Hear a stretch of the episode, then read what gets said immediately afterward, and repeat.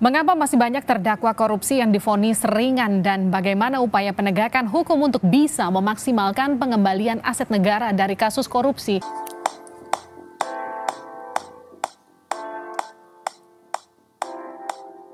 Halo, saya Ilman. Saya Hendro. Saya Tari. Saya Niko, kembali lagi di Ide Ekonomi. Sebuah platform informasi mengenai isu ekonomi dengan sumber yang kredibel Dan bahasa yang mudah dimengerti oleh berbagai pihak. Jangan lupa untuk sampaikan kritik, saran, atau ide untuk episode selanjutnya. melalui kontak.idekonomi at gmail.com atau Instagram kami di at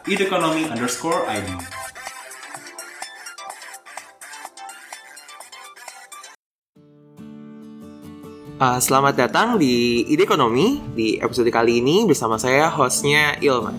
Uh, kali ini kita telah kehadiran salah satu ekonom dan juga akademisi dari Universitas Gajah Mada yaitu Bapak Rimawan Pradiptyo. Selamat datang Bapak. Selamat datang. Uh, pada kali ini uh, beliau akan secara spesifik bersama Ide Ekonomi membahas salah satu topik yang juga menjadi research interest beliau. Uh, research interest beliau sendiri adalah tentang crime economics. Namun sebelum menjelaskan tentang crime economics dan topik kita yang spesifik, saya mau share sedikit bahwa beliau itu merupakan salah satu lulusan dari University of York di Inggris pada tahun 2008, itu PhD-nya ya Pak ya.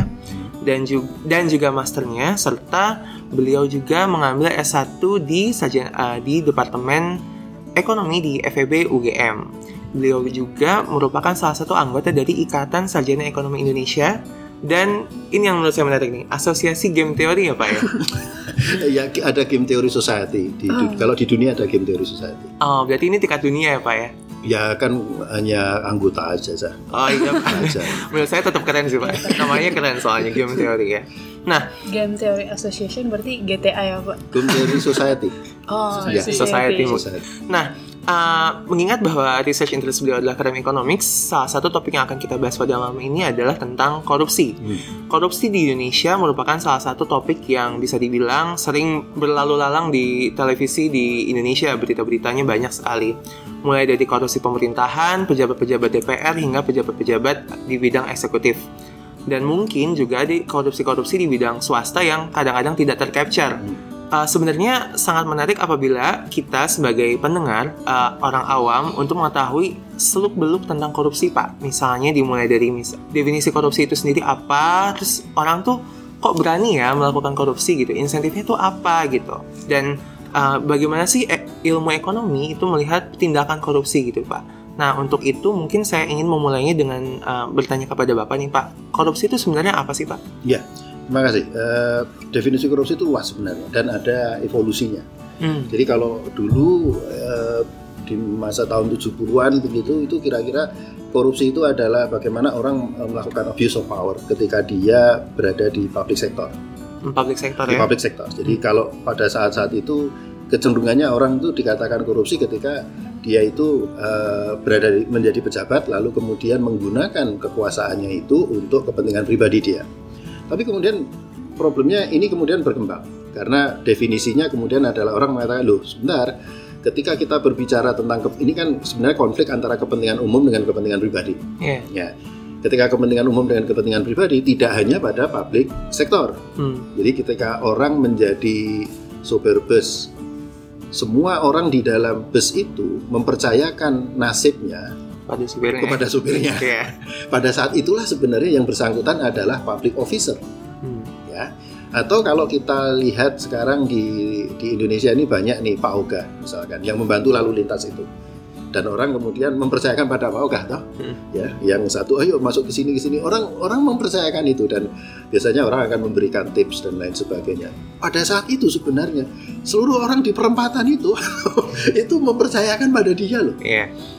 Dan saya nggak tahu kalau di Jakarta bagaimana, tapi di, Jogja ini yang sering terjadi orangnya itu kemudian karena si pengendaranya itu susah diatur Hmm. eh, dan di situ sudah terlalu jamnya terlalu tinggi, lalu orang ini anu putus patah harang gitu. Kemudian dia meninggalkan dia bilang udahlah urus aja sendiri ya, aku udah males pergi gitu. Pergi ya. Nah, ini sebenarnya adalah posisi-posisi yang sebenarnya adalah public ini posisi publik ya. Nah, pertanyaan yang kemudian adalah eh, selama yang bersangkutan di posisi publik atau kemudian menggun, eh, serving public gitu Hmm. atau misalkan perusahaan eh, itu dipercayakan untuk memberikan pelayanan pada masyarakat jualan produk dan lain sebagainya, maka pada saat itulah dia sebenarnya ada posisi publik, ada pelayanan terhadap publik. Nah, pertanyaannya kemudian adalah apakah terjadi abuse of power atau penyalahgunaan eh, kewenangan Hmm. yang kemudian itu digunakan untuk kepentingan perusahaan itu sendiri atau pribadi.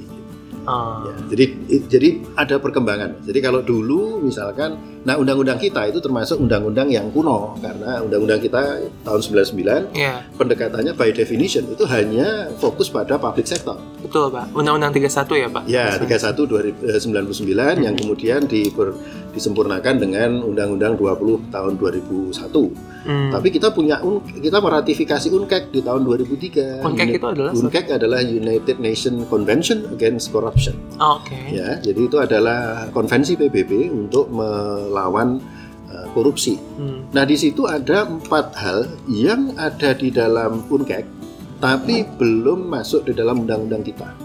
Keempat itu adalah satu, itu adalah uh, foreign uh, foreign bribery. Jadi bagaimana apa suap yang dilakukan oleh pihak asing. Yang kedua itu adalah illicit enrichment. Bagaimana orang memperkaya diri sendiri tanpa diketahui. Jadi eh, apa uangnya ini sebenarnya tidak bisa dipertanggungjawabkan. Kemudian trading of influence. Jadi orang punya trading of influence itu orang punya posisi lalu kemudian dia tidak minta apa-apa tapi dia bisa nekan orang lain gitu Iya. ya untuk melak- untuk melakukan atau para pihak untuk melakukan sesuatu dan itu kalau itu terkait dengan korupsi itu akan jadi masalah. gitu. Hmm. Yang terakhir itu adalah yang ini mungkin aneh kalau di Indonesia kedengarannya yaitu adalah private sector corruption. Se- Oh. Korupsi sektor swasta. Swasta. Nah, ini empat hal yang belum diakomodasi di dalam undang-undang kita. Meskipun Mhm. kita sudah taken di ditanda tangan di tahun 2003 dan di tahun 2007 kita sudah mengesahkan Undang-Undang Nomor 6 Tahun 2007 yaitu adalah eh, mengimplementasikan rekomendasi dari UNCAC itu ke dalam tata tata hukum di Indonesia. Hmm. Tapi sampai sekarang bagaimana? Ya, mohon maaf, sami mawon. Artinya belum Belum diapa-apa. diapa-apain ya Pak. Sebenarnya sayang juga ya Pak, apalagi eh, di poin keempat itu private sector mungkin memang terdengar aneh karena di pemerintahan pun sepertinya jarang terdengar ya PT eh, A misalnya pejabatnya korupsi gitu dan Mm-mm. mungkin juga apa kepentingannya bagi saya? Saya kan bukan pengusaha, eh saya kan bukan pegawai di PT A misalnya dan Hmm. lain sebagainya. Nah, eh, baik itu di sektor swasta maupun di sektor publik, sebenarnya orang-orang ini tuh menurut Bapak, eh, menurut pengalaman Bapak juga dalam meneliti di bidang crime crime economics, itu mereka kenapa sih mau atau berani melakukan korupsi, Pak? Nah itu begini, jadi gini, korupsi itu ada dua hal yang perlu difahami di situ. Corruption by needs dan corruption by greed. Hmm. Jadi corruption by need itu orang itu bekerja tapi pendapatannya nggak cukup, Hmm. ya, karena dia nggak cukup. Ya gimana wong namanya nggak cukup kok, gitu kan? Hmm. Pasti cari-cari. Itu adalah corruption by needs. Yang kedua itu adalah corruption by greed. Orang korupsi karena memang dia itu serakah. Ini ini ini dua hal ini yang mengatakan adalah Andrews Ackerman itu salah satu peneliti eh, di bidang crime economy khususnya di bidang korupsi ya Mhm. sejak tahun 75 beliau nulis. Tapi bagi saya sendiri itu ada tiga ada satu hal yang belum dijelaskan oleh Andrews Ackerman yaitu adalah adanya konsep evolusi. Awalnya orang ini baik, Hmm. tapi kemudian dia bekerja dan pekerjaannya ini mohon maaf memberikan eh, insentif kepada dia itu apa sistem apa gajinya itu take home pay-nya itu nggak mencukupi. Hmm. Lalu dia terbiasa dengan praktek-praktek itu. Ketika ini terbiasa, dia mengatakannya ya ini suatu hal yang normal. Yang jadi masalah adalah dalam jangka panjang ini bisa jadi awalnya ini evolutionary proses ya, Ya. proses evolusi itu adalah awalnya orang itu adalah corruption by needs, tapi di dalam jangka panjang itu kemudian menjadi corruption by greed karena dia Hmm. sudah terbiasa dengan itu. Ini proses evolusi yang bisa dijelaskan dengan apa yang disebut dengan evolutionary game theory. Jadi teori permainan dengan pendekatan evolusi itu adalah gabungan dari teori permainan dengan teori evolusinya di biologi. Jadi biologi dan matematik kira-kira begitu. Ini cukup menarik sih Pak. Jadi ternyata untuk melihat suatu fenomena tuh ya mungkin teori ekonomi saja belum tentu cukup ya Pak ya. Iya, dan sekarang kan perkembangannya teori ekonomi itu luas ya. Iya. Artinya kita ngambil ekonomi itu, ngambil teori ekonomi ketika kuliah itu bisa bidang saya dulu adalah learning process in game yang itu sebenarnya terkait dengan eh, artificial intelligence. Oh. Orang bicara machine learning dan lain sebagainya itu ya saya tanya aja itu apa fictitious play, replicator dynamic atau evolutionary process atau apa itu ada. Ada, ada. Oh, iya. Dan itu saya masuk ke situ tahun 99. 99.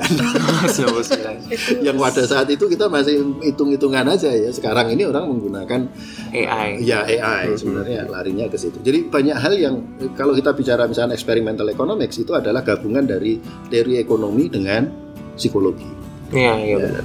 Mungkin saya cukup tertarik sih Pak pada s- Bapak bilang uh, corruption by need dan corruption by greed Pak. Mungkin sedikit pengen tahu kalau di Indonesia itu sebenarnya banyaknya corruption by need atau corruption by greed itu bisa kita amati nggak sih Pak? Hmm, agak susah ya karena apa? Karena ada yang ketiga tadi. Hmm. Jadi ada evolusi tadi. Ya, ada evolusi. Nah, kenapa evolusi ini terjadi? Evolusi itu terjadi karena sistem penggajian yang tidak rasional. Hmm. Dan sorry to say di Indonesia ini ini ada keanehan. Di negara-negara maju, sistem penggajian di negara maju itu tunggal. Sistemnya, saya bicara tuh sistemnya, bukan besarannya. Ya, Hmm. semuanya menggunakan apa yang disebut dengan single salary system. Jadi, misalkan kalau anda bekerja di Amerika, di Inggris, di eh, Australia, eh, di Jepang, sama. Jadi, katakanlah gajian tanggal berapa? Tanggal 1 misalkan Iya. Gajian tanggal 1 ya sudah kita dikasih di situ satu gaji gitu di mana gaji itu cukup untuk 30 hari dan itu hidup nyaman, hidup Iya. hidup nyaman. Nah, lalu kemudian kalau ini ada berbagai macam tambahan, ada ada tugas macam-macam, ya itu bagian dari pekerjaan. Iya, iya. Itu mau di sektor publik, sektor swasta sama semua Si single system itu. sistemnya. Yang membedakan apa? Yang membedakan hanyalah di tiap-tiap sektor itu tentunya berbeda karena ada proses bisnis yang berbeda. Hmm. Misalkan orang bekerja di perbankan, biasanya bunganya apa, ti, apa eh, gajinya lebih tinggi daripada yang lain. Yep. Tapi itu pun masih kalah dengan rekan-rekan yang bekerja di bidang pertambangan. Iya. Ini lebih tinggi lagi nih, gitu kan. Hmm, hmm, hmm. Di sektor publik itu di mana-mana sektor publik biasanya gajinya lebih rendah daripada yang lain. Nah, itu harus diterima seperti itu, ya. Tapi kalau di Indonesia itu ada aneh. Karena di Indonesia ini di sektor publik aja itu ada tiga sistem penggajian. Hmm. ya satu sistem penggajian yang eh, sebelum reformasi birokrasi ini yang paling ini yang masih zaman orba Iya. ya itu adalah gaji itu kecil dan tidak cukup sebenarnya tapi untuk bisa mencukupi bagaimana diciptakanlah banyak kegiatan Hmm. setiap kali kegiatan ada biayanya setiap kali kegiatan ada biayanya ya proyek-proyek itu makanya pendekatannya kadang penyerapan penyerapan penyerapan apa yang salah dengan penyerapan yang salah adalah ketika anda melakukan pekerjaan itu the more you do lebih banyak aktivitas yang anda lakukan ternyata itu meningkatkan take home pay anda Hmm. itu yang salah karena apa yang muncul apa kemudian moral hazard pasti sehingga orang menciptakan program itu untuk meningkatkan welfare dia meningkatkan pendapatan dia nggak mikirin dampak dari program itu Ya, iya. iya. Menarik. nah itu itu satu Mhm. yang ke- yang di sisi yang lain itu yang ekstrim nih saya carikan yang ekstrim dulu itu Mhm. adalah single salary system di sektor publik loh siapa yang melakukan banyak satu KPK dua OJK tiga BI ini ada nih Mhm. ya kemudian ada satu lagi tapi sudah almarhum lembaganya yaitu adalah BRR Wah, Badan Rekonstruksi dan Rehabilitasi yang di waktu di Aceh Oh, oke. Nah, di Aceh. Itu 2004. adalah salah satu lembaga yang sangat berhasil dari sisi apa namanya rehab rekon ya. Mhm. Dan mengapa itu berhasil? Karena rekan-rekan yang bekerja di sana dibayar secara profesional dan dibayar secara manusiawi. Sehingga mereka tidak memikirkan saya besok makan apa atau besok saya makan siapa. Tapi mereka sudah langsung saya fokus kerja kerja kerja. Kenapa? Istri saya, anak saya safe, Aman. aman. Saya fokus ke pekerjaan. Sama dengan teman-teman KPK tuh. Oh, Ya. itu juga. Oh iya, Hmm, hmm. Anda ngundang KPK, itu kemudian biasanya KPK mengatakan, gimana? Apakah ini jadi pembicara misalkan? Kita kemudian biasanya teman-teman melakukan kesalahan. Kesalahan Hmm. fatalnya adalah tanya, Pak, apakah perlu dijemput? Biasanya teman-teman KPK berkelakar, oh, kami itu anu datang tidak diundang, pulang tidak diantar gitu. Kira-kira gitu. Karena memang tidak boleh di KPK kan gitu ya. Iya. Di tengah ini siapa? Di tengah ini adalah apa yang dilakukan oleh Kementerian Keuangan dengan reformasi birokrasi itu. Ah ya. Ya, yang itu ada renumerasi macam-macam. Nah, mengapa ini terjadi? Karena sebenarnya dulu tuh yang sebenarnya yang diinginkan oleh Bu Sri Mulyani itu adalah single salary system. Tetapi ini tidak bisa karena terbentur dengan aturan dari PNS itu sendiri. Maka kemudian yang dicarikan jalan keluar tengahnya adalah adanya renumerasi. Oh. Nah ini ya, ya, jadi benar, ini benar. tiga. Sehingga kalau kemudian pertanyaannya adalah loh, kalau begitu gimana dong kaitannya dengan eh, koordinasi? Saya katakan koordinasi sangat mahal. Iya. Kenapa mahal? Karena masing-masing pihak ini punya sistem insentif sendiri dan prinsip teori ekonomi eh, prinsip ekonomi mengatakan salah satu prinsip ekonomi pengambilan keputusan indi, perilaku individu sensitif terhadap insentif. Iya. Insentifnya beda, perilakunya beda. Sehingga bisa Anda bayangkan orang yang dengan sistem penggajian yang masih model Orba ini Orba. tadi berhadapan dengan teman-teman KPK atau teman-teman BI. Siapa yang akan stres? Yang BI dan K- eh, KPK kan? Kenapa? BI KPK bicara output. Sini bicara penyerapan anggaran. Iya, iya. Match enggak? Enggak. Bisa dibilang timpang lah ya. Iya. Timpang. Jadi, ketim- eh, jadi ketimpangan sistem. Iya, ketimpangan Ya, sistem. ketimpangan sistem. Mohon maaf kalau saya menggunakan di mana-mana saya mengatakan sistem penggajian PNS yang model Orba tadi. Saya menyebutkan sebagai sistem penggajian topeng monyet. Kenapa tuh Pak? Kenapa Pak topeng monyet Pak? Ya, orang melakukan suatu tugas Mhm. dibayar. Melakukan tugas dibayar. Oh, Melakukan tugas oke, topeng dibayar. monyet ya. Ya kan topeng monyet suruh ya, Suruh Sarimin, pasar. mengenai Pak suruh ke pasar, Iya. selesai kasih. Suruh ke pasar kasih. Iya. Sehingga yang ada di benak mereka adalah how to create activities, Hmm, bukan kemudian berpikir dampak. dampak kebijakan saya kalau kita membuat satu program dampaknya seperti apa. Menarik juga sih Pak mengetahui bahwa uh, berbagai cara dan salah satunya adalah uh, pengaruh dari suatu sistem itu mempengaruhi seseorang itu melakukan korupsi atau tidak. Mungkin bisa saya bukan simpulkan sih, cuman mungkin saya bisa ambil uh, benangnya sedikit Hmm. bahwa orang-orang itu pada umumnya merespon pada insen- pada insentif. Nah, untuk melakukan korupsi mereka itu melihat adanya potential revenue atau potensi seberapa banyak uang yang bisa diambil ketika mereka berniat melakukan korupsi. Tapi ketika mempertimbangkan uh, iya atau tidaknya, pertimbangan di dalamnya uh, mungkin hanya mencakup private cost, jadi biaya dari uh, Yang mereka yang mereka keluarkan sendiri, misalnya biaya sembunyi-sembunyi mengambil uang dan lain sebagainya.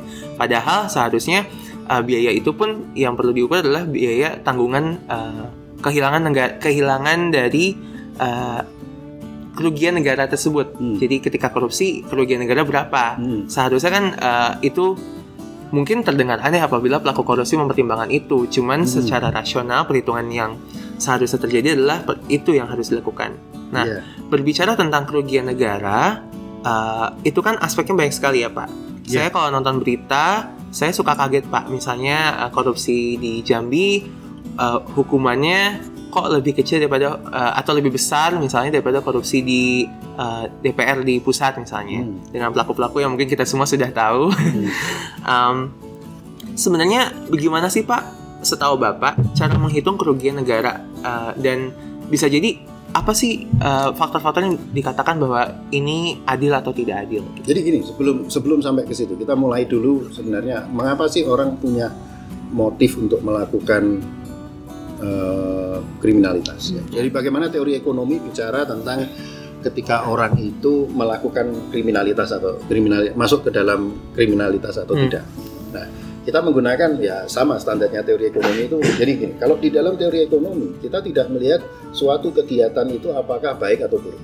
Yang perlu dilihat kemudian mengapa orang boleh melakukan A dan tidak apa mengapa negara melarang suatu kegiatan itu boleh atau nggak boleh. Nah itu didasarkan pada perhitungan apa yang disebut dengan expected cost dan expected benefit. Hmm. Kalau misalkan sekarang terjadi pen- penjambretan, Yep. katakanlah. kita bicara penjambretan di stasiun Gondang Dia Hmm. ya apa yang akan terjadi? Siapa yang akan diuntungkan? Yang diuntungkan adalah sebenarnya adalah orang yang jamret. Wah. Ya, katakanlah ini ada uang di situ 500 ribu di jamret. Berarti akan ada seolah-olah kan ini ada korban. Korbannya ini dipaksa uangnya diambil oleh si pelaku. 500 ribu dari sini minus, ya, minus 500 ribu dari si korban. Berubah eh, terpindah ke si pelaku 500 Yep. ini kan seolah-olah kayak eh, kayak kayak ada transfer payment atau terjadi subsidi dari dari korban kepada Pelaku, pelaku kan iya. gitu. Cuma dari sudut society bagaimana? Sudah di sudut masyarakat nggak ada pengaruh. Kenapa? Yang di sini hilang 500 ribu, yang satunya masuk Dapat ke sini lima 500. dapat 500 ribu. Kalau dijumlahkan, no, No. ya tidak ada dampak kepada masyarakat. Tetapi harus diingat, eh sebentar, itu kan karena satu orang satu dia hanya dua orang ini. Iya. Ada unsur, nah kemarin ada pertanyaan, unsur paksaannya bagaimana nih? Nah ini jadi masalah kemudian, karena ini direbut secara paksa, ya maka ini akan atau misalkan dicuri gitu karena orang nyopet kan biasanya kadang saking lihenya itu nggak nggak sadar gitu ya. Katakanlah itu terjadi berarti kan si si victim atau korban pasti akan lapor kepada polisi atau kemudian dia merasakan dia bilang copet copet copet apa yang terjadi seluruh orang di situ itu kan panik Hmm. Kepanikan itu menciptakan manfaat atau biaya? Biaya iya. beban bagi orang. Jadi seorang se, se, se- apa namanya Sekitarannya. eh, sekitarannya. ini akan wah ini stres kan gitu kan? Iya. nah itu stres. Ketika stres ini dijumlahkan orang yang stres ini berapa nih di sini? Oke. Berarti kan dan stresnya berapa? Kan begitu kan? Kita menghitungnya kalau di teori ekonomi menggunakan utility atau jadi welfare. Atau orang menjadi stres itu kan jadi welfare-nya turun ya, Iya. kesejahteranya turun lalu kemudian kita si pelaku tadi pasti akan lapor polisi Hmm. Nah, ketika lapor polisi berarti kan ada resources dari negara atau sumber daya yang dialokasikan oleh negara itu untuk penegakan hukum. Kalau ini kemudian orangnya ketangkep, berarti kan kita juga mendapatkan apa? Mem- Membutuhkan apa? Selain polisi berarti ada jaksa, ada hakim, Hakim, ada pengadilan, penjara. ada penjara Iya. sampai ke penjara. Iya, iya, iya. Ini cost. Tapi kemudian ada cost lain apa? Apa yang disebut dengan fear of crime. Hmm. Kalau misalkan kita mendengar, eh kemarin di sini ini di atul atul ya, Di temanku tuh lewat gondang dia tuh kecopetan. Hmm. Kalau bisa hindari gondang dia. Ah. Nah, begitu lewat gondang dia orang pada stres. Ya. Harus dilewati gondang. Ketika ini dilewati ada masalah. Bagaimana dengan pedagang yang di sekitar gondang dia kan gitu? Hmm. Pendapatannya kan bisa turun nih. Lah, pendapatan pedagang turun, orang stres lewat situ, itu harus dihitung. Sehingga kalau ini dijumlahkan, inilah yang disebut tadi yang positif, dapat positif siapa? Hanya si penjamret. Hmm. Ya. Yang dapat negatif si Mbak tadi atau Mas tadi plus orang-orang sekitar itu plus masalah yang orang jualan macam-macam, Iya. orang polisi dan lain sebagainya. Luas negara. ya. Kalau ini dijumlah total, itulah yang disebut dengan biaya sosial. Hmm. Nah biaya sosial ini kalau dijum, ya namanya biaya ya. Jadi Iya. kalau dihitung manfaatnya, net net net costnya itu Iya. pasti ya net net benefitnya pasti negatif gitu Iya. kan.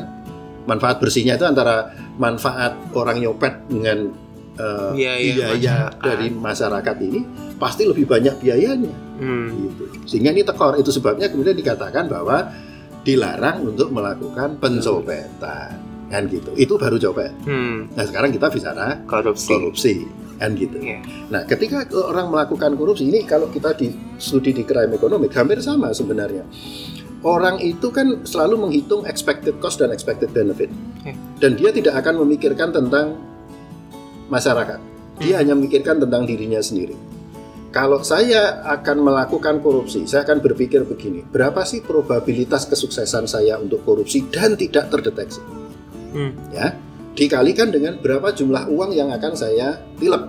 Hmm. Ya, itu expected benefitnya. Ya, itu asa manfaatnya.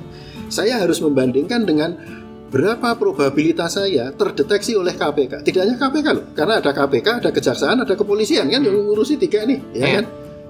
Plus apa yang akan terjadi kalau saya sampai ketangkap dan kemudian di penjara dapat hukuman macam-macam? Terus istri saya malu enggak, anak saya malu Iya. enggak dan sebagainya. Ini ini harus dihitung ya. Kemudian akan disandingkan. Masalahnya terjadi apa? Masalahnya di sini. Mengapa kalau dihitung, kalau kita menghitung, pasti kan expected cost-nya itu lebih tinggi daripada expected benefit. ya ya umumnya ya pada umumnya. intuisinya seperti intuisinya seperti itu. Hmm. Tapi kecenderungannya orang melakukan tindak pidana itu karena mereka meng- me- melakukan mereka inflating atau me- apa, Menaikkan. secara subjektif itu me- memperbesar probabilitas kesuksesan oh, dan menekan sekecil mungkin probabilitas tertangkap. optimis terhadap uh, Optimis iya. untuk hal-hal yang sebenarnya pesimis gitu. iya Ini yang menjadi masalah. Yang kedua kemudian adalah problem lagi adalah sering kali yang kalau terjadi kalau di Indonesia itu terjadi adalah terkait dengan em, sistem pembiayaan. Mhm. Jadi misalkan gini, eh, orang terutama ini pembiayaan partai, kemudian juga urusannya dengan politik misalkan. Misalkan eh, orang untuk jadi kepala daerah itu harus bayar Hmm, dan itu bayarnya resmi. mahal Bukan, bukan belum tentu mahar loh ya. Oke. Belum tentu mahar. Jadi misalkan dia pasti perlu lobby-lobby, perlu tim sukses, tim macam-macam Oh, dan lain iya, sebagainya. iya. Kan ini ini ini ini besar. Hmm. Ya, belum lagi nanti ya dukungan partai kan begitu kan. Dan ini besar. Pertanyaannya, apakah kemudian biaya seperti itu itu kemudian eh, ya sudah ini kayak orang saya udah keluar seperti itu saya ikhlas ya nggak mungkin Hmm, ini bukan charity ini bukan apa namanya sodako bukan. Hmm, ya ketika orang melakukan untuk untuk kebutuhan politik orang memikirnya apa? Oke saya akan spend berapa? Tapi nanti expectednya saya akan mendapat berapa? Kan begitu. Nggak logis kemudian dia mengatakan "Ah, aku punya uang 100 miliar. Ya udahlah aku sisakan 20 miliar ini untuk aku maju. Hmm. untuk apa? Ini bagian dari apa charity apa, apa sodako donasi iya itu. itu nggak logis. Kenapa? Karena ada jalan lain yang jauh lebih mudah. Tanpa kampanye, tanpa ma- apa-apa. Yaitu adalah salurkan langsung uang yang 20 juta tadi ke ya tergantung aja kan agamanya apa ke- bisa ke gereja, bisa ke Iya, iya. ke ke masjid dan lain sebagainya. Langsung 20 bisa kepake orang gitu kan. Hmm, hmm, Sehingga ketika sering kali kan yang muncul di kita itu kan sering kali politisi kita tuh aneh-aneh ngomongnya kan gitu. iya kan? Eh, seolah-olah kayak eh, mengatakan bahwa wah ini kan apa bu- bukti apa namanya kecintaan saya terhadap negara macam-macam Ya, ya, ya. atau ini bukti dari apa ya saya apa, mengabdi pada negara Eh, apa apa iya Hmm. kenapa harus melakukan itu semua belum lagi serangan fajar gitu ya Ya, misalkan ya, ini ya. loh, ini fakta loh serangan fajar itu adalah fakta di lapangan kalau kita baca bukunya Mas eh, Burhanuddin Muhtadi misalkan Oh, iya. ya kami sendiri dulu saya sendiri diajak Pak Busro tahun 2000 berapa ya? Yang waktu itu Bushro kami Mukodas. Busro Mukodas. Iya. Eh, waktu itu ada calon eh, jadi gini eh, wali kota Jogja. Hmm. ini pilihan wali kota Jogja. Lalu kami waktu itu diajak Pak Busro Pak Mas ikut deh. Apa ini Pak? Ini kita mau buat namanya join. Jogja berintegritas. Jogja berintegritas ini adalah kita berpikir waktu itu berpikir begini, bisa nggak kita mendorong maju pilkada ini dengan cara yang berintegritas. Hmm. Tidak ada money politik, semuanya adalah dari ini dari dukungan dari independen, gitu ya. Intinya seperti seperti itulah. Tapi gagal total. Hmm. Kami gagal total. Meskipun waktu itu kita membawa Mas Gari Nugroho sebagai calonnya gitu. Hmm. Iya, calonnya Mas Gari Nugroho dan eh, hebat lah pokoknya waktu itu. Tapi dari 27.000 KTP yang menjadi target, kami hanya berhasil membawa 4.000. Wah, susah ya. Mengapa begitu? Karena fakta di lapangan menunjukkan banyak orang yang untuk mereka masyarakat di bawah itu sadar bahwa ketika orang dimintain fotokopi KTP itu, Hmm. itu banyak yang minta, minta Hmm. kompensasi uang. Dan Hmm. berapa besarnya itu? Ada yang minta hanya 10.000 ribu. 10 ribu. Ini dikali Tapi- 27 ribu mahal Lah. juga sih pak. Kami tidak punya uang. Iya iya iya. Dan kami memang dari awal itu uh, tidak mau bermain seperti itu. Hmm, hmm, hmm. Jadi kita murni dapat 4.000 aja dari 27 yang dibutuhkan. Ini fakta di lapangan loh, Iya. bahwa masyarakat di bawah itu, masyarakat itu, itu terbiasa dengan dengan money politics juga. Hmm. Ada demand for money politics kalau kita mau jujur-jujuran di sini. Berarti bisa dibilang em, kerugian negara itu akan selalu eksisten, sel- akan selalu ada selama memang em, reformasi di bidang perpolitikan dan birokrasi ini juga belum diubah ya. Pak? Nah, jadi begini, ini yang ini yang sering kali kita salah dalam melihat reformasi. Hmm. Seolah-olah balik lagi, kita itu begitu euforianya dengan reformasi, seolah-olah reformasi itu selesai ketika tahun 98 itu. Mei 98 kayaknya selesai kan gitu. Mhm. Kalau kita lihat reformasi kita itu getol-getolnya itu terjadi reformasi itu tujuh tahun pertama. Terjadi banyak perubahan undang-undang, aturan, Amandemen. amandemen, macam-macam itu ada di situ. Hmm. Tapi setelah 2005 sampai sekarang, ini hampir-hampir stuck. Kita bicara 20 tahun, selalu mengatakan, oh kita kan reformasi sudah 20 tahun. Kok korupsi makin banyak begini-gini? Orang banyak kan komplain gitu. Yang tidak disadari orang adalah bahwa perubahan kelembagaan Mhm. atau sistem rule of the game itu sebenarnya terhenti di tahun 2005. Ada risetnya ya Pak? Itu dari pengamatan saya ya. Oh. Kalau dari berbagai macam aturan yang ada itu berhenti di 2005. Iya iya iya. Ke sini itu sudah pace rate-nya itu tidak tidak sebesar yang sebelumnya. Ya. Itu satu. Dan seolah-olah orang mengatakan kita sudah reform 20 tahun terus seolah-olah kayak tidur aja nanti Indonesia jadi adil makmur. Saya mengatakan enggak. Kenapa? Selama suatu negara itu tingkat korupsinya masih tinggi, jangan pernah bermimpi menjadi negara maju. Jangan pernah bermimpi menjadi negara sejahtera. Iya. iya. Inggris itu melakukan reformasi itu 52 tahun di Mhm. tahun 1780 sampai 1832. 52 tahun. Itu yang menyebabkan Inggris kemudian menjadi negara adidaya dan mengalahkan Prancis. Ya, karena mereka berani mereformasi diri mereka sendiri. Saya pengen lebih tahu lagi Pak. Berarti kan bisa dibilang di Indonesia ya hingga saat ini proses itu sedang dilakukan lah ya Pak proses Hmm. reformasi dan mungkin butuh waktu bertahun-tahun ya Pak. Ya. Tapi berarti bisa dibilang selama proses ini terjadi berarti masih akan ada korupsi ya kan? Oh iya. Dan selama masih ada korupsi berarti masih akan ada kerugian negara. Nah, gini. Nah, korupsi tidak bisa dihilangkan. Oke. Ya, korupsi dan kejahatan itu tidak bisa dihilangkan. Mohon maaf, ini kalau di negara stres. maju. Even di negara maju pun ada. Oke. Cuma korupsinya itu ya satu dua kalau mereka. Iya. Apakah tidak ada korupsi? Nggak bisa korupsi dimbuat nol. Kenapa? Karena tidak ada me- satu mekanisme pun yang mampu membuat suatu sistem itu imun. Itu satu. Yang kedua, kalau orang itu terobsesi untuk misalkan membuat kejahatan itu sama dengan nol Mhm. atau membuat korupsi itu sama dengan nol, pada satu titik tertentu marginal benefit untuk menurunkan korupsi itu akan jauh lebih kecil daripada marginal cost-nya. Tambahan biaya untuk menutup itu, i- untuk menurunkan korupsinya itu akan lebih lebih besar dari jauh lebih besar daripada manfaat marginal ya apa, tambahan Tambahan manfaat. manfaatnya. Itulah yang membuat kemudian yang namanya korupsi ataupun juga kejahatan satu tidak bisa dihilangkan, Hmm. hanya bisa diminimalisasi, Hmm. tapi tidak bisa dihilangkan. Hmm. Itu harus difahami dulu. Hmm. Ya, yang kedua kemudian adalah eh, sekarang kalau sistemnya seperti ini, ya tadi reform lah. Reform ini di mana? Reform itu adalah di sistem kelembagaan, rule of the game. Iya.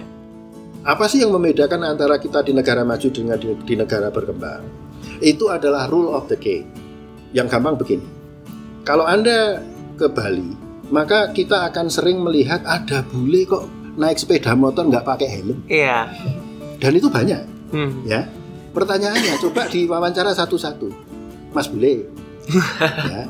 Kalau di negara sampean boleh kayak gini nggak pakai helm. Dia selalu ketawa, nggak boleh kan gitu ya. Iya.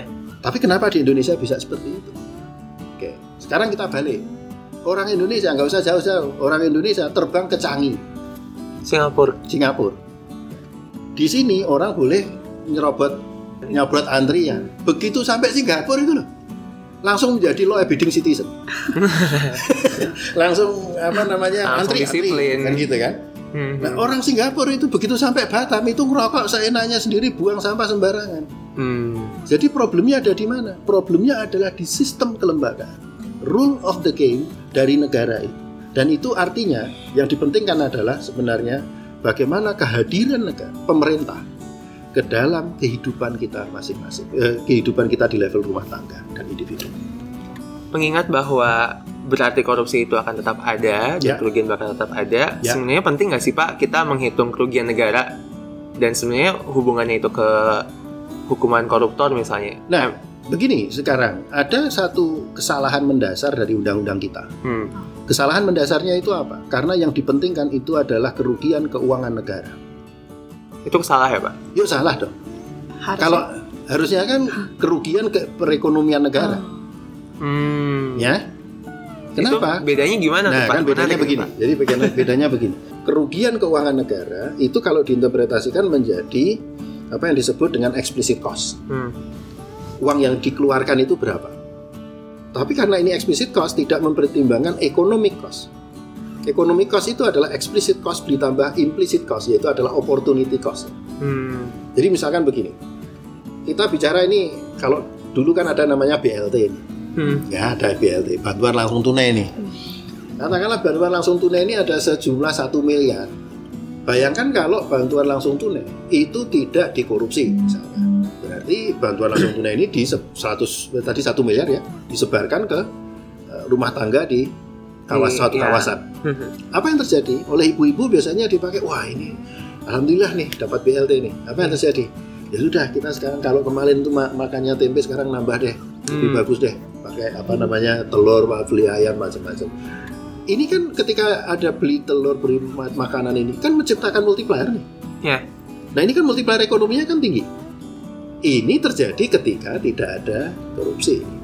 Nah Hmm. kalau uangnya itu kemudian saya tilep, saya tilep pribadi nih, Hmm. saya masukkan ke bank.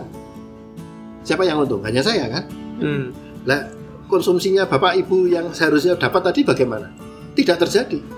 Lalu multiplier efeknya bagaimana perekonomian? Tidak terjadi juga. Hmm. Jadi yang seharusnya tadinya itu kalau lewat BLT ini akan mendapatkan multiplier katakanlah eh, katakanlah dari 100 eh, M ini naik di sini menjadi 200 M gitu ya katakanlah ya. Hmm. Lo di sini nih yang di bawah nih nol.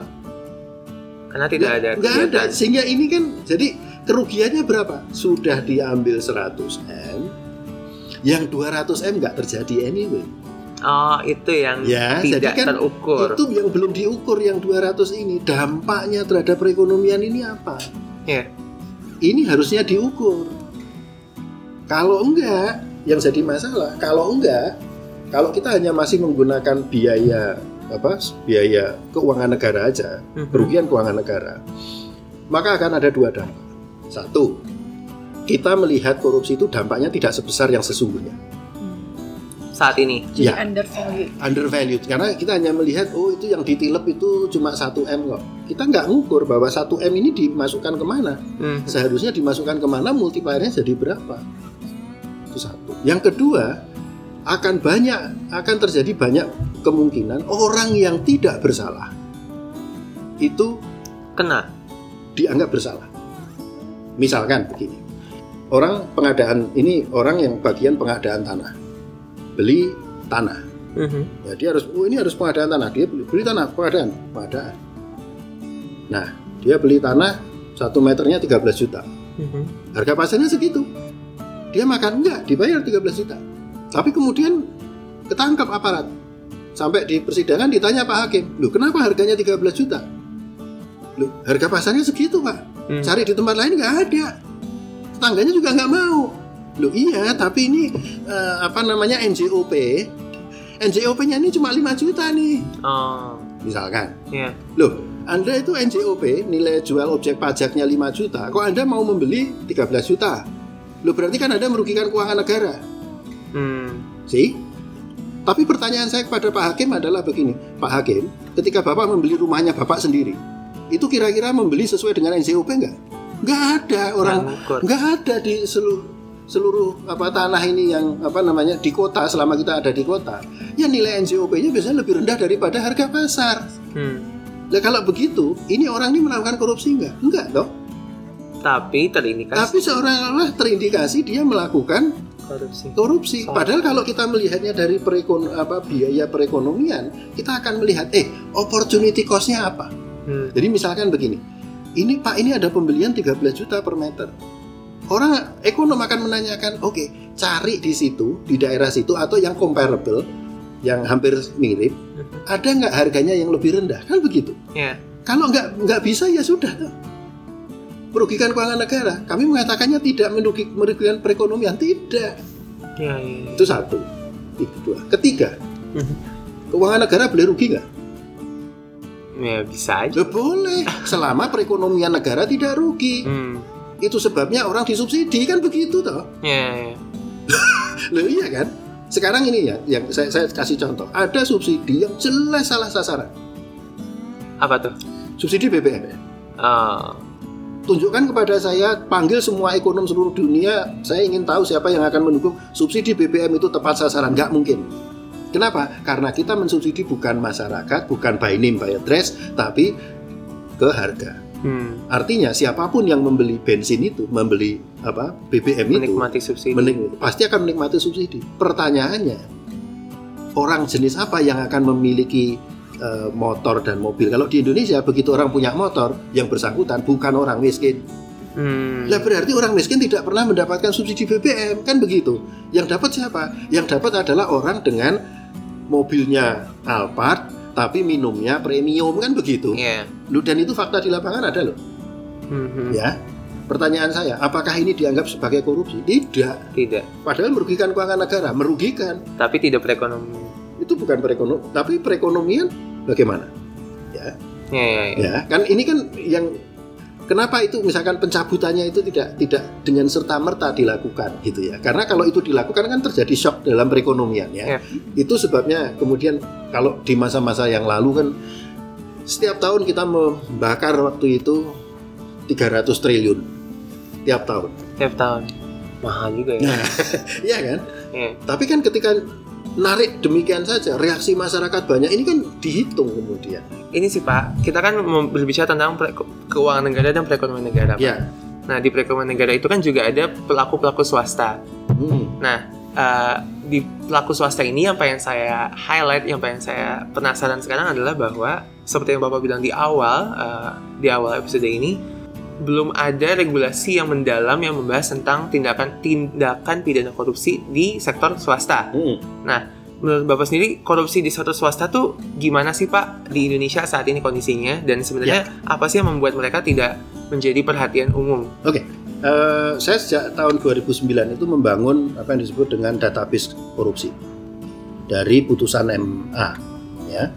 Kami membangun database korupsi sampai yang terakhir itu 2016 itu dari 2001 sampai 2015. Mhm. Di situ terdiri dari 2.321 kasus dengan 3.109 terdakwa. Nah, eh, saat ini kami sedang mengupdate eh, wave 5 itu wave 4 kita Mhm. masuk ke wave 5 wave 5 ini antara 2001 sampai 2018 tapi ini sedang ongoing nah apa yang diperoleh dari database itu nilai korupsi terbesar total nilai korupsi terbesar di Indonesia yaitu sebesar 59% itu disumbang oleh korporasi swasta Wow. Oke. Ini mencengangkan buat Ya, saya. korporasi swasta meskipun aturan di dalam undang-undang tipikor itu terkait dengan korupsi di sektor publik. Iya. Artinya apa? Kalau kemudian ini di sini ada 59% nilai dari korupsi itu disumbang oleh sektor korporasi swasta. Artinya ini semua yang swasta ini pasti terlibat di dalam penyuapan, Hmm, ya, menyuap eh, pejabat publik. salah satu Ya, contohnya. ya. Pasti sep- seperti itu atau di dalam pengadaan macam-macam tapi juga nanti ujung-ujungnya suap juga gitu, Iya, iya. ya. Nah, ini lucu padahal korupsi swasta itu belum diatur. Pertanyaan saya adalah, saya tanya balik, kira-kira menurut Mas, kalau ini korupsi swasta diatur itu seberapa besar? Kan yang terjadi kan begini, ini kan yang kita yang berhasil ditangkap ini adalah ketika swasta itu melakukan bribery atau suap Iya. kepada sektor publik. Mhm. Apakah tidak ada kemudian terjadi suap di antara swasta? Bisa ya jadi. ada. Tender. Jadi misalkan saya eh, ya saya supplier ke Mas, Iya. kita sama-sama swasta. Tapi kan Mas punya pilihan toh. Iya. Suppliernya tidak hanya saya toh. Mas ini juga bisa, mbaknya ini bisa. Kemudian Mas ya begitu tapi inilah beliin steak golf lah. Nah, ya atau ini gimana kalau ini ada tambahan motor atau mobil atau itu mulai dari situ dampaknya apa kemudian nah ini yang menarik dampaknya kemudian karena saya harus membayar kepada mas Iya. itu kira-kira harga saya itu lebih eh, harga produk saya itu bisa rendah nggak enggak. Enggak, kan? tetap. Enggak, lebih tinggi kan pasti. Iya. Pasti saya inflate akan saya karena saya rasional, pengusaha yang rasional, pasti akan saya alihkan sebisa mungkin kepada konsumen kan, Mas. Hmm. Lah, ini kan menjadi ekonomi biaya tinggi toh. Hmm. Tapi kemudian yang siapa yang menanggung biaya yang mahal yang seharusnya nggak ada masyarakat? Siapa yang untung saya? ya sendiri. Jadi, Ya. Lalu balik lagi ke definisi tadi, ketika posisi kita itu sebagai eh, publik apa namanya kita me- Penyedia me- barang menyedia barang, Mhm. lalu kemudian ternyata saya melakukan abuse of power, penyalahgunaan kewenangan untuk kepentingan diri saya sendiri. Menarik. Ya, Bisa dibilang berarti hal-hal inilah yang sebenarnya nggak ke capture ya. ini belum tercapture. I see. Pertanyaan Dan- saya, Ah. kita berani nggak sebagai bangsa? Karena apa? Sejak tahun 2007 ketika kita sign eh, apa Undang- bukan bukan ketika kita punya undang-undang tadi ya Mhm. yang mengakui keberadaan rekomendasi UNCAC tadi sampai sekarang tidak ada atau belum ada undang-undang yang mengakomodasi keempatnya itu. Itu sebabnya mengapa yang namanya setiap tahun eh, apa IPK kita, indeks persepsi korupsi kita naiknya cuma satu, maksimum dua, satu, dua. Kenapa? Karena ini belum diakomodasi. Oh.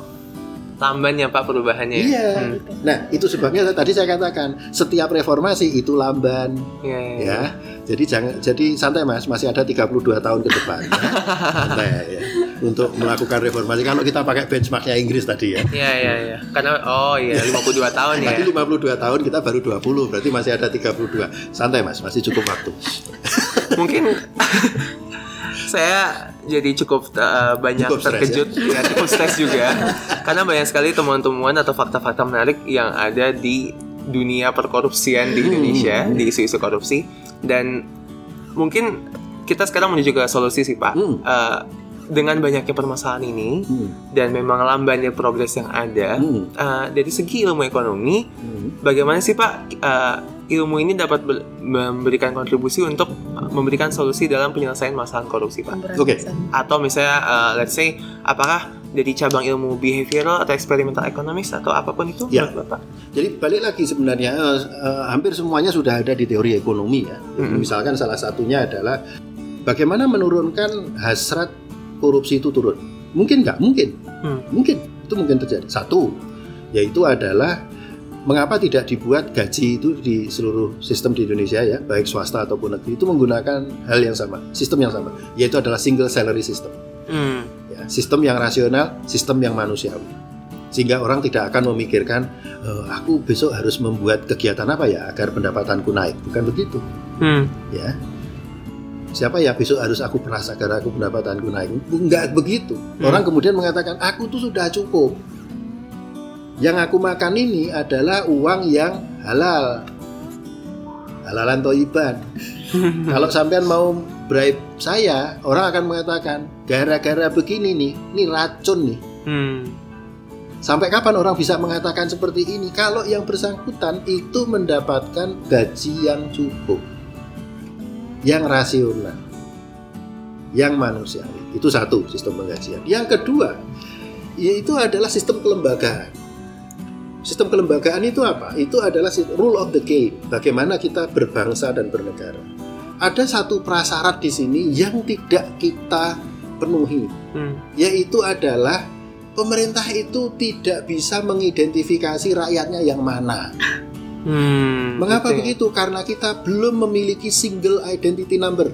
Nah, kalau saya ngomong begini nanti teman-teman Kemendagri akan mengatakan, lu nggak bisa, kita sudah punya NIK pak. Nah, Iya. ya, kita punya NIK, kita punya IKTP, tapi NIK kita yang clean and clear baru 172 juta. Padahal penduduk kita 250 juta ya. Nah, 250 itu kan hasil 2010 loh mas. Oh benar. Sensus 2010. Jangan-jangan sudah sampai 300. Wow. ya kan? ya. Kan itu kan ya kan yang Hmm. terjadi. Nah, mari kita lihat negara maju. Prancis memiliki single identity number tahun 1500. Hmm. 1500. Inggris memiliki single identity number tahun 1800. Kalau kita lihat negara tetangga bagaimana? Orang akan mengatakan, ah itu kan sampai ngomongin yang jauh-jauh yang eh, negara-negara maju. Mari kita lihat Singapura, kita mali kita lihat Malaysia. Mereka punya single identity number. Kita lihat Korea Selatan, mereka juga punya single identity number. Iya. Jepang juga begitu. Negara-negara macan Asia mereka memiliki semua. Kenapa? Sekali Anda memiliki single identity number, maka Anda tahu rakyat Anda itu yang mana. Iya. Ber- kalau kemudian dari data single identity number ini diinterface dikaitkan dengan uh, rekening kora, rekening kita, dimasukkan dengan kartu apa dilinkkan dengan kartu siswa, Hmm. ya, dilinkkan dengan kartu KMS kita. Bisa dibayangin ya, KMS itu apa Pak? eh, kartu menuju sehat itu loh yang anu nimbang bayi balita itu loh, Oh, puskesmas iya, iya, kan iya. gitu ya. Apa yang terjadi? Dikaitkan dengan apa tadi eh, yang akte kelahiran. Iya. Kita itu akan tahu banyak. Kita akan tahu Mas itu misalkan dapat subsidi dari dari dari pemerintah berapa? Oh. Bayar pajaknya berapa? Iya, Iya kan iya, begitu iya. kan? Hmm. Punya usaha apa saja? Mobilnya berapa? Menarik. Eh, lo itu yang terjadi di, di, di luar negeri, mas. Itu yang terjadi di negara-negara maju. Hmm. Itu sebabnya dia bisa mengatakan eh, apa namanya pajak i- eh, apa pajak rasio pajaknya itu bisa 20 persen 25 persen sementara kita berkutat di angka 11 saja. 11. Kenapa? Karena kita tidak memiliki kemampuan. Pemerintah itu tidak memiliki kemampuan untuk mengetahui siapa rakyat saya yang miskin, siapa rakyat saya yang kaya, siapa rakyat saya itu yang brengsek sering kali melakukan tindak pidana, misalkan seperti itu. Ya. Nah, di negara itu yang kemudian menjadi basis ketika kita punya single identity number, di link, di, di interface dengan berbagai eh, database yang lain. Database yang lain itu yang simpel saya gini. Anda punya kredit card, Anda punya debit card, itu bisa di link toh Iya, iya. ya kartu pelajar bisa di link toh Eh, kartu apa tadi yang kartu kelahiran KK dan lain sebagainya itu bisa di link toh Iya. itu kan kemudian bisa diketahui juga eh di RT ini berapa bayi yang belum diimunisasi lu harusnya tahu deh Terintegrasi. lu kan, ya? terintegrasi kok harusnya kan- tahu Pertama tadi kan single system salary. single single Yang service kedua adalah integrasi data. single kemudian eh, apa nick apa single cell- single identity number. Dan yang terakhir- ketiga itu adalah one data one map Hmm. ya. Kenapa one map ini bermasalah? Karena masing-masing kementerian lembaga membuat Peta. peta sendiri-sendiri. Ya, itu sebabnya ketika terjadi kebakaran hutan, Sebelah mana? pertanyaannya adalah, oke, kebakaran hutan, kebakarannya di mana? Hmm. Tapi status tanahnya itu bisa macam-macam. Iya. Macam-macam itu artinya gini, ini hutan atau enggak hutan itu tergantung. Kalau masuk ke KLHK itu mungkin akan mengatakan oh, ini kawasan hutan, Pak. Tapi nanti ke ESDM bisa jadi SDM mengatakan oh itu kawasan tambang. Hmm. Pertanian mengatakan itu kawasan pertanian, Mas. Ini saya buka satu hal, misalkan di kawasan Situ Gintung, sekitar Situ Gintung. Kalau di dalam peta itu, itu daerah apa sih? Situ Gintung Jakarta Selatan itu. Ya. Daerah Situ Gintung itu adalah sebenarnya statusnya adalah kawasan hutan. Hmm. Ada hutannya. Enggak. Ya. loh, ini loh, karena masing-masing itu punya kepentingan apa apa masing-masing lembaga itu Punya punya peta. peta-peta sendiri. Nah, ini disatukan kemudian. Hmm. Ini harus disatukan. Punya saat ketika kita bicara peta itu harusnya orang mengatakan peta itu ya itu. Kementerian lembaga yang lain itu punya itu semua. Tapi untuk menyatukan itu nggak mudah. Yap. Ya. Jadi tiga itu. Kalau ini aja bisa diperbaiki, wah itu banyak hal yang bisa dilakukan. Banyak perubahannya. Banyak perubahan. Jadi saya kalau pegangnya itu hal-hal yang memang kelihatannya nggak populer ya. Hmm. apa sih punya nick, apa sih punya single one data one map, apa sih punya tadi eh, single service Ribet system mungkin ya. single service system mungkin banyak orang suka karena gajinya naik ya. Tapi kalau kayak one data one map ini apa apa nih? Tapi dimulai dari informasi terlebih dahulu. Jadi apa yang terjadi di Indonesia karena kita sekarang sebenarnya mengalami apa yang disebut dengan asymmetric asymmetric information. Nah, asymmetric information pasti muncul satu moral hazard, dua adverse selection, yang ketiga adalah eh, principal agency problem yang itu sering kali dikaitkan dengan crime macam-macam. Hmm. Ya, baik baik. Jadi kalau mau memperbaiki negeri ini, mulailah dulu perbaiki IKTP. Cuma masalahnya kita harus dibedakan. IKTP harusnya berbeda dengan single identity number. Baik. Cuma yang kita yang dilakukan harusnya kita membangun single identity number, tapi di Indonesia kayaknya kita lebih suka dengan IKTP. Lalu kemudian kasusnya kemudian adalah dikorupsi lagi. Iya. Nah, balik lagi kan? Apa vicious cycle? vicious cycle. Tapi yang menarik bagi bangsa ini adalah saya ingin menyatakan begini. Mari kita lihat. Apa kita nggak malu toh sebagai bangsa? Bangsa negara lain itu sudah punya single identity number sudah puluhan tahun. Hmm. Meskipun itu Malaysia dan mereka punya, India aja punya. Lah kok kita ini nggak punya? Belum ada. Terus kita berpikir mau jadi negara maju. Mau berpikir jadi negara apa tadi? Gemah ripah. Ntar dulu. Syarat prasyaratnya ini nggak dipenuhi, Mas. masih terhambat ya. Iya. Nah, em, sebenarnya cukup menarik dan uh, banyak sekali yang bisa saya tangkap dan mungkin teman-teman pendengar juga tangkap dari uh, diskusi pada hari ini. Hmm. Cuman uh, akan lebih enak kalau misalnya kita menutup uh, diskusi pada hari ini bersama Bapak dengan sebuah analogi sih Pak. Ya. Analogi mengenai uh, korupsi di Indonesia sih Pak. Ya. Menurut Bapak ada nggak sih Pak analogi yang cocok gitu untuk korupsi Ya. di Indonesia? Kita harus melihat korupsi ini sebagai eh, suatu jadi gini, kita tidak bisa hanya melihat negara kita seolah-olah di dunia ini hanya ada Indonesia. Tidak bisa. Kita ini adalah negara dan kita punya tetangga-tetangga kita. Ya. Pertanyaannya, kira-kira kita itu tertinggal nggak dengan tetangga kita? Yang sama-sama merdeka di tahun 45, kira-kira kan begitu ya, Iya. atau sekitar itu. Lah kita jelas banyak tertinggal. Kenapa? Karena korupsinya tinggi. Lo kok bisa? Ya karena kita itu seolah-olah negara-negara ini kayak sama-sama eh, sekarang mendayung perahu. Hmm. Kita mendayung perahu. Perahunya sama semua, dibuat seragam semua. Cuma yang membedakan begini. Bagi negara dengan tingkat korupsinya yang lebih tinggi, itu si perahunya tadi bocornya lebih banyak lubangnya. Hmm. Sementara yang negara yang misalnya kayak Singapura itu kan salah satu yang korupsinya rendah ya. Iya. Maka di sini hampir-hampir nggak ada bocor. Jadi katakanlah di sini ada 10 orang, satu yang tukang memberi apa? memberi aba-aba, Iya. yang eh, kata eh, katakanlah ini 9 orang, sama-sama 9 orang, yang satu memberi aba-aba, empat yang lain apa delapan yang lain itu akan rowing atau apa namanya? Mendayung. Men- mendayung. Nah, problemnya adalah ketika kita melihat tim Singapura, tim Singapura itu semuanya yang satu memberi aba-aba, delapan lainnya itu bekerja mendayung sekuat tenaga. Kalau kita Nah, begitu lihat timnya Indonesia, itu pasti akan kekurangan minimum satu pendayung. Dia Untuk apa? Apa yang dia kerjain? Itu adalah mengeluarkan air dari dari dari apa namanya? Bolong-bolong dari bolong-bolong tadi. yang Karena bolong. kalau ini diteruskan itu tenggelam. Iya.